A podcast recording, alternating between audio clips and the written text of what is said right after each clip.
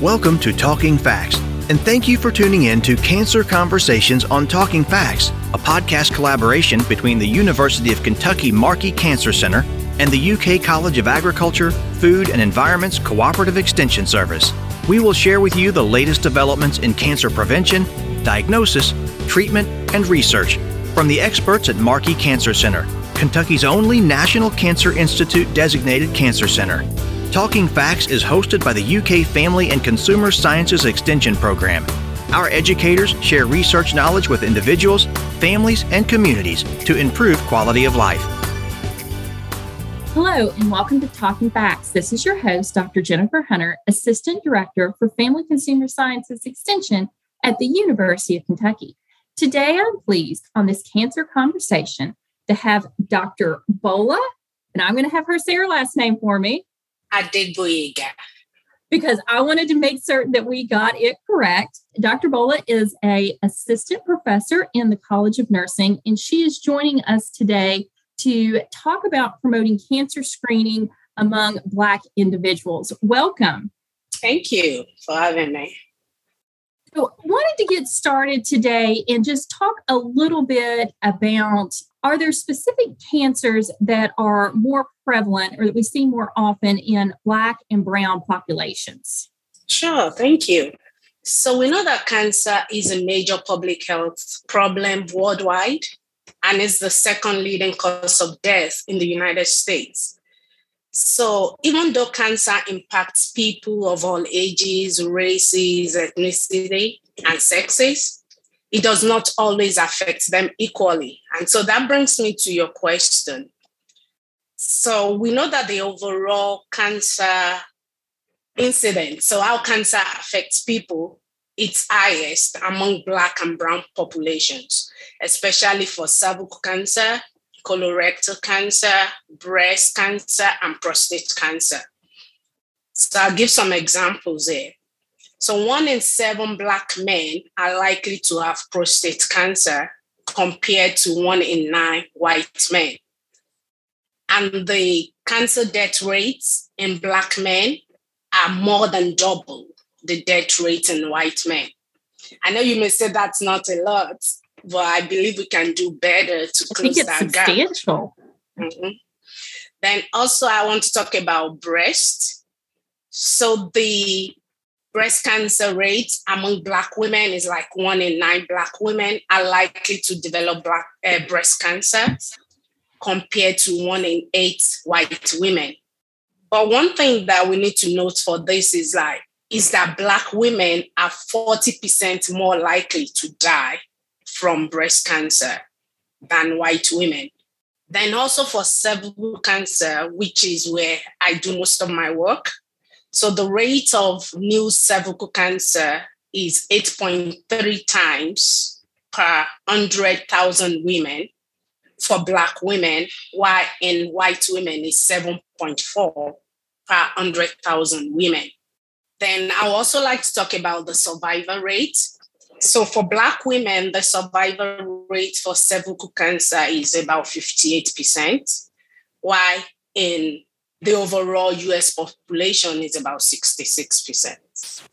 Know that early detection is Mhm. key in success rate with with a cancer diagnosis obviously for early detection that we need to have screenings and so are there barriers to screening that we see within the black and brown population that might not be as prevalent in other demographics Sure. So I would say that the barriers to screening, they might be similar, but they are more exacerbated among the Black or Brown populations.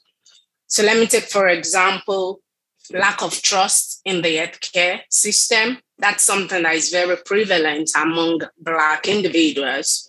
And this stems from their personal experiences with racism or the knowledge of the history of racism in healthcare system. We all know about the Tuskegee study, yes which is something that for many Black individuals, it has eroded their trust in the healthcare system.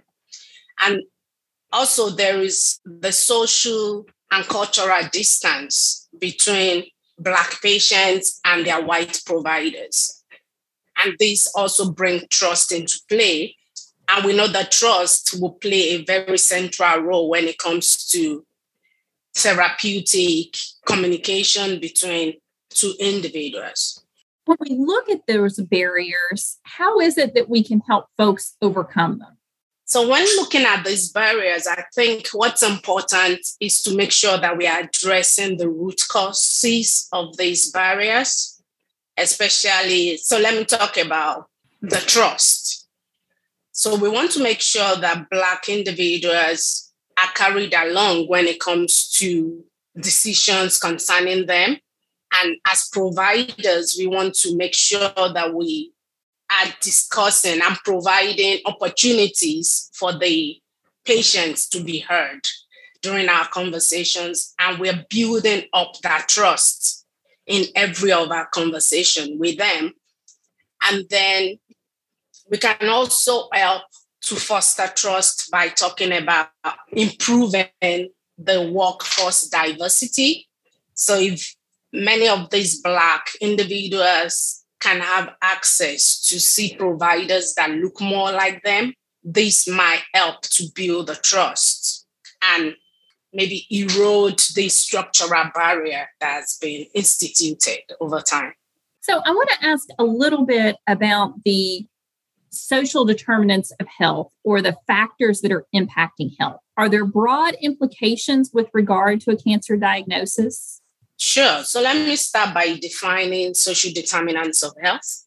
So the social determinants of health, these are factors apart from biology or genetics that might impact individuals. So there are conditions based on the environment where people are born, where people live, where they learn, they work, play, worship, and everything we got to do apart from our biology or our genetics. So those are the social determinants of health. And I will explain that better by just mentioning the different dimensions of the social determinants of health. So there are five different domains. So there is the health and health care. That's one domain. Then there is the social and community context then there's also our neighborhood or the built environment. That's where we live, access to healthy foods and things like that. Then the fourth domain is the education, access and quality. And why the last domain is the economic stability. So, coming to your question, I'll say all these factors are interrelated. So, for example, if an individual does not have health insurance, it's difficult for them to have access to health care.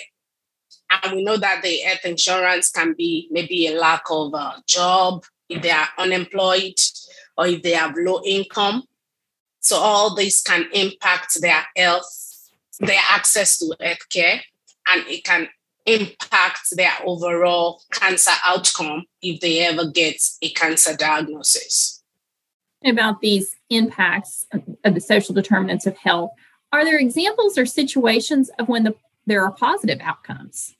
Sure. So, based on all the things that I mentioned in the domains of um, the social determinants of health, if these are made available to individuals, then of course their outcome will be good.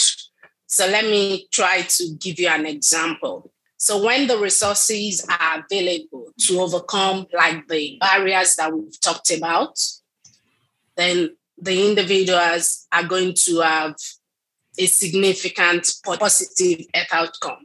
So for an example, if there's somebody who does not have health insurance and they're provided with health insurance, then we know that they can have better access to the healthcare or somebody who does not have transportation. If they have the ability to get transportation to meet their appointments then they might be opportune to receive the care that they need. Then this will impact their outcome. Individual that may be concerned about a specific type of cancer or they may be interested in having a screening, what type of suggestions would you give to them? How should they follow up from here? Sure. So I would like to encourage our listeners to talk to their healthcare providers. I'll say the Markey Cancer Center is a nationally recognized cancer center, and we have teams of experts that they have experience working with diverse populations and patients in a compassionate and caring environment. So please, if you have any symptoms or you're concerned about anything, do not hesitate to reach out to your healthcare providers with your questions and to schedule an appointment for your screening and your HPV vaccination. Dr. Bullock, thank you so much for joining us today. I know that you have shared uh, some websites that we will link for the audience in our show notes if they want to follow up for additional information or to learn more about the subject matter that we have discussed today. I appreciate you joining us on Cancer Conversations and bringing awareness to the topic of cancers within Black and Brown populations. Sure. Thank you so much for having me. Thank you for listening to Cancer Conversations on Talking Facts. Our goal is to connect you with the latest advances in cancer research in the Commonwealth. If you enjoyed today's podcast and have a suggestion for a future show topic, please message us on the UK Markey Cancer Centre Facebook page at facebook.com forward slash UK Markey or visit our website at markey.uky.edu for more information. You can find University of Kentucky Family and Consumer Sciences Extension programs at your local Extension office or online at fcs.uky.edu. Building strong families, building Kentucky. It starts with us.